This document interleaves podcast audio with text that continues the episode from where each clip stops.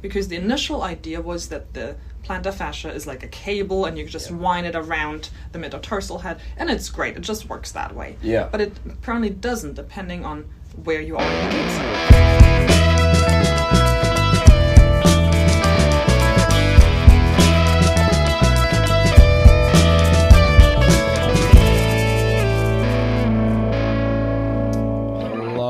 welcome to another episode of Simply the Best Podiatry with Jason Augusta and John Osborne. This is a really special episode and we have a special guest. We have biomechanist Anja-Verena Behling, who's worked around the world looking at foot mechanics and foot function. She's currently doing a PhD here at the University of Queensland. And so I spent some time, took some time out and uh, asked her to share with us some of her most recent findings, some of which are yet to be published. I'll apologise in advance for some of the audio quality. There was building going on around us, and there was the occasional interruption, but it ended up with a whole lot of fun and laughter to go with it.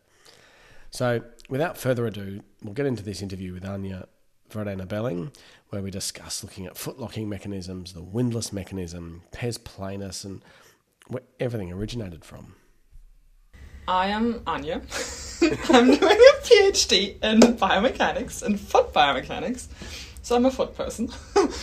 um, yeah, I'm looking at how bone shape um, influences bone or joint function Yep. in across different locomotion tasks. Typically, we look at walking, running, and hopping. Um, yeah, we look at different medical imaging, how we get bone shape. And you're at which uni at the moment?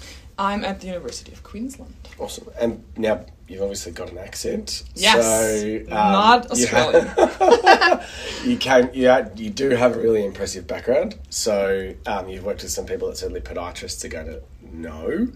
People like Ben O'Neill. Benno Nigg. Um, and you've done some pretty impressive work before even getting here. Um, yeah. Have you been looking me up? I'm sure they probably will, right? Yeah. um, yeah, I've well, my accent is German. Yeah. probably very German still. Um, but I lived in Canada for the longest and worked with Benno Nigg. That is a big name. A lot of people know him. I've been working a lot on footwear as well as on pronation. That was one of the big topics that Benno kind of pioneered in the 80s. Yep. and coupling between foot and lower leg um, across locomotion tasks, typically again running. Yeah, and worked for a few footwear companies who outsourced their projects to the University of Calgary, where I was at for a couple of years. Nice, Yeah. cool. So, the reason I'm talking to you today is Mm-hmm. because I made a bold statement a number of weeks ago, and I went, "The windlass mechanism's dead." now you've got a current paper which has been accepted. Which is in the last, very last stage of like, yeah, formatting, editing, kind of um, getting the last bit ready. But yeah, it's accepted. It's a monster of a paper. It's a monster of a paper, a long read, so sit down, make yourself comfortable, and then read it. Do not read it while standing up. Get a crochet blanket, get a cup of coffee. Um, Exactly. Get a like a liter of coffee to get through.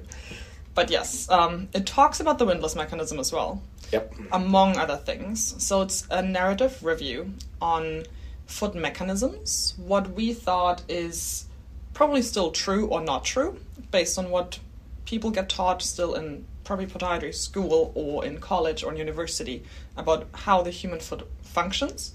And there are so many different mechanisms that people thought or still think they're happening. Yep. And the question was for us when we dug into that was like, is that actually true? Is there evidence to it or not?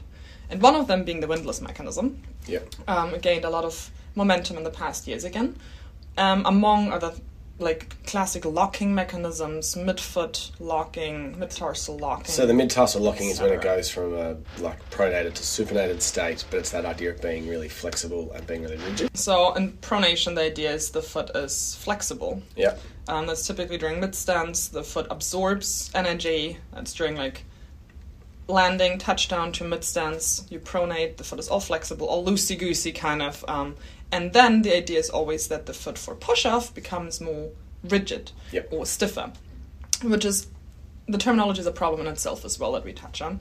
Um, and that's the idea when the mid tarsal joint locks and creates this like rigid platform of a foot where the foot can push off off, I guess. um, the idea behind all of those mechanisms, how we approached it, was like all of them have the underlying assumption that the foot is rigid. Yes, so the underlying idea of all of those mechanisms is pretty much the foot seems to be mobile in the beginning of stance and then rigid in the end or stiffer. Okay. So, and that is kind of the assumption that all of those mechanisms operate on. And that All them. assumption. So windlass mechanism, locking mechanism, root theory. Or Root theory in root terms theory? of um, we touch on it in terms of when you talk about pronation because how do we know if a foot is in a pronate posture or not? Well, based on the subtalar neutral, a lot of people are like, Yep. well, this is a neutral. Everything that deviates from it is either pronation or supination. okay. For some people, if it comes to foot posture, but then in gait, like we don't really can test whenever the foot is in neutral, so we usually go with standing as a reference position, and that is our neutral, and then the deviation from that is. Pron- Okay. So then, how many how many theories have you looked at? We started, I think, with 10. Ooh, now you got me. I think I Uh, was there any back and count theories that were more interesting than, or any that were? Some of them were, I would argue, they're almost like. Yeah, one of them was um, touched on, I think, in the 70s, was the, the soft tissue locking theory. That we in the end kicked out of the paper because it had so little evidence of ever being tested and was just touched on in some papers on the side when people were arguing are there some bony locking mechanisms and oh there might not be. What about the soft tissue meaning muscles ligaments um, tendons? No one is able to explain how muscles are supposed to lock in that sense or Mm. tendons. But ligaments the idea is that they get taut depending on the position the bones are in and the joint is in. And they kind of catch the range of motion in the end and be like okay this is too much. We don't we don't want to go there There's some logic in that. there's some logic in that at the same time how do you test for that when you actually want to test bony constraints Yep. and a lot of people simply argued oh it probably will be the ligaments without ever testing it um, Right.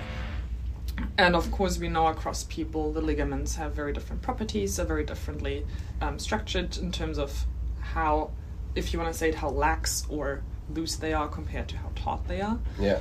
Um, there was just not really any studies that looked into that, so we can only say, well, this was, was a speculation on some of the papers, but we didn't really include it in the actual review because there's simply not enough out there that Yeah. ever looked into that. And there's some mechanisms such as, let's go back to the mid-tarsal locking, that has been tested quite a bit in the past. Um, but at the same time, the very original theory from Elftman was in the 30s. And they argued that there are two axes that converge and diverge depending on the position supination and Yep. pronation. But no one really looked ever in the axis orientations because it was simply not possible at that time. And then 30, 40, 50 years later, people still talk about that theory that it might be true, Mm. but you can still not look into it because how do you determine joint facet axes without either cutting it open and putting implants, like implanted beads or whatever, in there, um, or with bone pins, but then Yeah. your reference frame, your coordinate, coordinate system frame of that bone is random, so you don't really know if it aligns with the actual facets of the joint. So you don't really know how the axes are like. So back in podiatry school, we were drawing these axes, Yes. or, and so what I'm hearing is that we could have been. We it's it's hard to be really accurate with those, Very hard. and particularly because it changes so much throughout the gait cycle Yes. that we're basing it on a static foot posture only, and a whole lot of assumption as well. Exactly. So you pretty much build your little like sandcastle on a bunch of like a like like a shaky fo- foundation. and if you pull out, if we think about it like Jenga, Yeah. if your foundation is not very stable, you can build on the very top and continue, but it might crumble because you don't have the support you need from the get go, based on that theory. And there's a we have to say it's a really like neat theory. It's a great idea if it works like this. But we have to make sure that all the assumptions have been tested for and they are correct, and then we actually have to test that theory. And in the 30s, when it was introduced, a lot of those theories, a lot of the papers, when we dug them out, like they were based on books and assumptions and ca- cadaveric work and static work that has been manipulated manually, which was great at that time. Fantastic that people did this. Yeah, incredible. And they did amazing, like really, really great work about thinking about all of this. But then you have to actually tested once you can test it, and that hasn't been really done in the past 60 years. And now we finally have medical imaging. You can get all the facets, you can get all the shapes of the bone, you can get all the motion. We have MRI, we have dynamic CT scans, weight bearing CT scans, we have biplanar video radiography, so we can get x ray videos. So we can finally do all of that to test those theories because they are still theories but people don't treat them as that. And that is one of the big messages in the in our paper that we say it is amazing work that has been done. Oh, we don't want to discredit any of that No, no, no, no, because no, it's no. really really really important really good. And it's helped get us to this point, right? absolutely. Yeah, yeah. but they have to be tested. Like with the technologies we have now because we finally can test a lot of those theories in like great detail and be like yeah this is what actually is happening. Or partially potentially we don't really know this is what's not happening this is what is happening. So, with that in mind, yeah. do you know the ne- do you know do you have any insight into what those next answers are? Like ha- what is happening what's not happening? Do you have any insight into that stuff? If we come back to the windlass mechanism, for example, and you say that one is dead, there's a lot of research now out there where people say it seems to be that the windlass engages in some parts of the gait cycle, but not in all of them.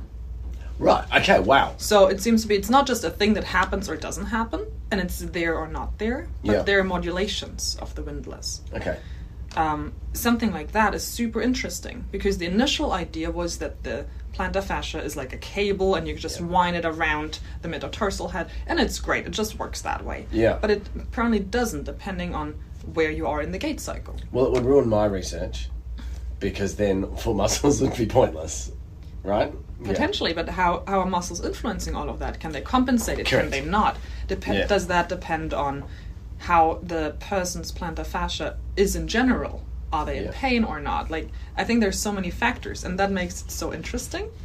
And a lot of the ideas, they're obviously they're simple, they're simplistic. They ignore certain other factors, like muscles. Um, great, but this is not how we work. So it's always more complicated.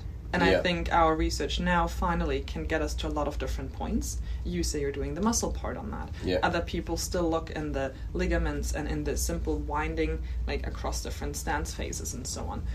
And I think all of those puzzle pieces in the end give us the hopefully more correct picture. yeah yeah Whether it's the holistic picture, I don't know. but at least it's a it's a different approach than just getting the theory and being like, yeah, I think that's true. So, do you think we will have a? Do you think it'll that the idea of having a single theory is probably unlikely, and it'll be a series of nuances across a cycle? I would agree with that. It's probably all in the nuances and in the details.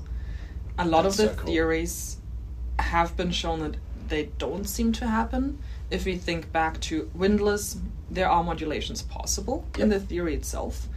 Um, based on if we change the assumptions from like it's a rigid cable, the plantar fascia, oh, it might not be. There's some give and take in there. So we can change the theory and adapt it. If we think about any kind of locking theory, such as the metatarsal locking or calcaneocuboid locking, the locking always comes from the idea that someone or some some joints are just rigidly locking and you can't move them anymore. They're mm-hmm. immobile. That doesn't sound right from a perspective when you think about injuries. That if something is locking in that sense, it doesn't sound healthy anymore. If there is no wiggle room for any adjustment anymore. And mm. if two bones are colliding, that doesn't sound very healthy either. So there must be some kind of. It's a very simple way of explaining it, Yep. but in a in an injury prevention way, there are probably other me- mechanisms in there that prevent that from happening, such as ligaments, such as muscles that modulate that movement, and then it can never be rigid in the human body. Not from a engineering perspective, how they define rigidity, that it, something is literally not moving at all. Never happens in the human body. There's always something moving, something adjusting. And I suppose with 33 joints in a foot, Yep. And all the There's- hundreds there's of muscles and ligaments. there's lots of scope and, and, and Yeah. place for movement. Yeah. Um, cuboid talking of movement. Yes. So not this paper. This is a different thing. That is, we touched on the calcaneocuboid locking also in the review paper. Yeah. The cuboid is a, a really interesting bone. The little cube in the foot, as the name suggests. Um, part of my PhD looks across different joints. We look at the metatarsal joints. That also includes the calcaneocuboid. And one of my last studies now looks in particularly the calcaneocuboid interactions. Because there's not a lot of lit- literature out there, simply because the lateral foot is something that hasn't gained a ton of attention.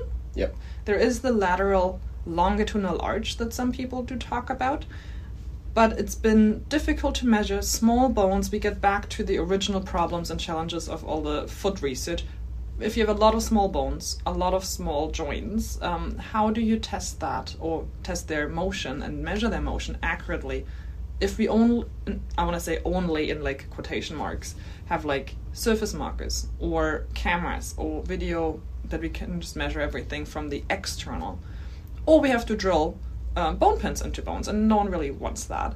No. So- Medical imaging again helps a lot with those questions that we can finally look at, into the smaller bones, the interactions there, and what is happening. And it's really, really interesting to see how the shapes are already changing across people. yeah. Right. Yeah. And it's interesting to see how different people move, even though they, all of them walk, all of them run, all of them clearly hop, but how they do this, how much movement is happening in these joints, very different, very individual. Between each person, between each person. like a fingerprint. Yeah, yeah. That's it's like like a probably this is where all the the spyware comes in. People want to know like if you can see someone walking, you can typically tell who they are by their gait. Yeah. And I want to take it one step further. We can probably at some point the dream might be based on a bony interaction. It can be like that is because of this shape. That is because of the person moves that way. Because the muscles move that way. Because the person engages muscles a different way than maybe person A versus person B. That's really cool. So, given what you know now, Which is not a lot. it's an incredible amount. If you were to, if you were to try and make it tangible for a clinician, yeah. okay, um, what what would what would you know, three minutes you know to sort of summarize an entire eight years of work, but how would you try and make it tangible for a clinician? I don't know if it's clinician specific. One part is I feel as a clinician you have to you are a researcher at heart a little bit because you have to question Yeah. where do the theories come from? And that is research. That's what we do every day. We question things. And I think as a clinician that is a healthy um, approach to Yeah. your clinical practice. So every theory you ever learned, question it. Um, because it seems to be, even if it has been around for 80 years or more than 80 years, chances are things have developed and it might not hold perfectly true. Yep. So be very careful what you learned and how you approach that then. There is merit in a lot of theories, but take it with a grain of salt. Yeah. That's I guess that's one of the biggest things that I would hope for if I walk into a clinic that the doctors are, or the the clinicians are not just like, "Yep, we've done this always like this and that's why we continue doing it because everything evolves and hopefully improves." Yeah. Yeah. So that's one of the big things. The other part is it's so highly individual. Um, doing the same for every patient won't work. Will never work, and we know this. And I think in every single practice we, we keep preaching that, but are we actually Doing it. I don't. I don't know to be honest. I'm not a clinician, so I can't really speak to that side. But I would wish for that it's it gets more and more individualized, um, and we keep it that way, and we embrace that a lot more. I love that. That really Yeah. that buys into my biases, so I really like it. Um, as far as foot function goes, Yeah. what's something that we probably wouldn't have known that you can inspire everybody with? What's something that you sort of think, you know what, actually, this is something that you wouldn't have otherwise seen it, you wouldn't know about this, but this is probably a way to consider how the foot moves and how it how it functions.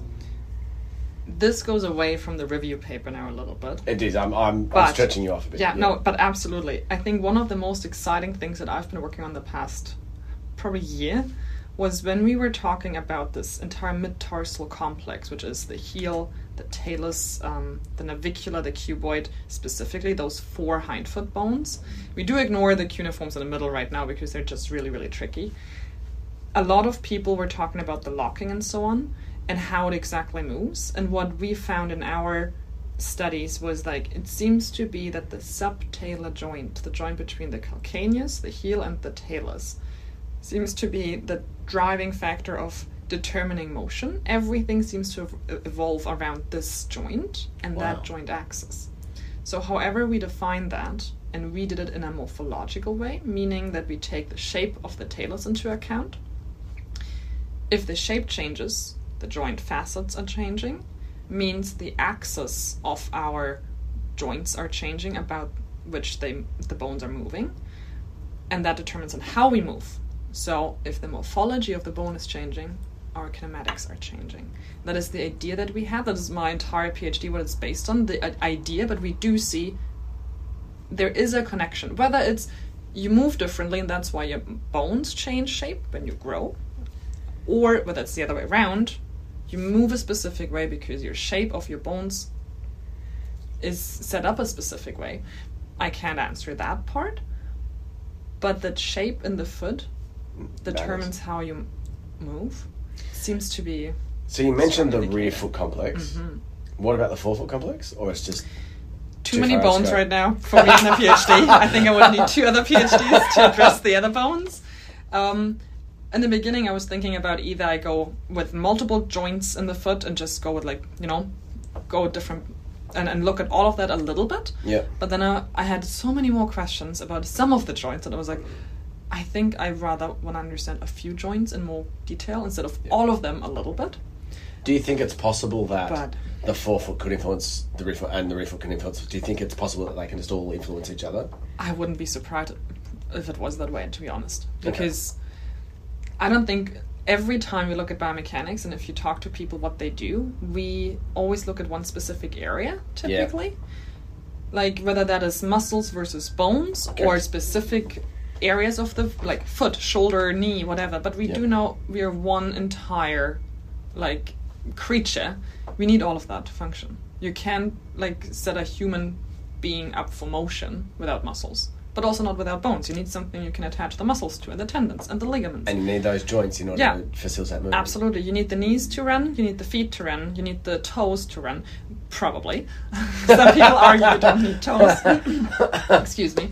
Um, but I would say like everything influences everything, and that probably makes it so interesting, but also so complicated in the human body. And I literally I took the hindfoot and parts of the midfoot and I ran with it. That's so good. But there's so much more, so much more to consider, and so many more limitations that I don't even touch on. So I think what I can contribute is maybe, maybe a teeny tiny bit on foot function, but we need a ton of more research being done on that, and other people who love muscles, ligaments, cartilage, all the other things, so we can finally understand what's actually going on. Whatever it is, I would love to hear about it. Um, are you on social media? I am on Twitter. That's pretty much it. I think I still have Facebook. I try to get away from anything else um, Okay. social media related. So Twitter it is. Handle it's Anja A N J A and then B like the B's. E double E or B double E Yeah. and then number six if I remember correctly. Yeah, Anja B number six. yeah. Huge thank you to Anja for her insight. Uh, I can certainly say that uh, working in a desk next to Anja for the last few weeks has been really inspiring, especially hearing about the ways that football, the world of theories and football mechanics is changing and, and, and really opens up my viewpoint about how we believe the foot functions. So, a huge thank you. Um, do yourself a favour when the paper comes out, grab a large cup of coffee, get hold of that paper, uh, and have a bit of a read and, and, and just get your head around it. Um, I'll put a link to this in the show notes in the future episodes when it actually does get published. Um, and a huge thank you to listening to everybody that's out there, and we look forward to catching up with you all next week.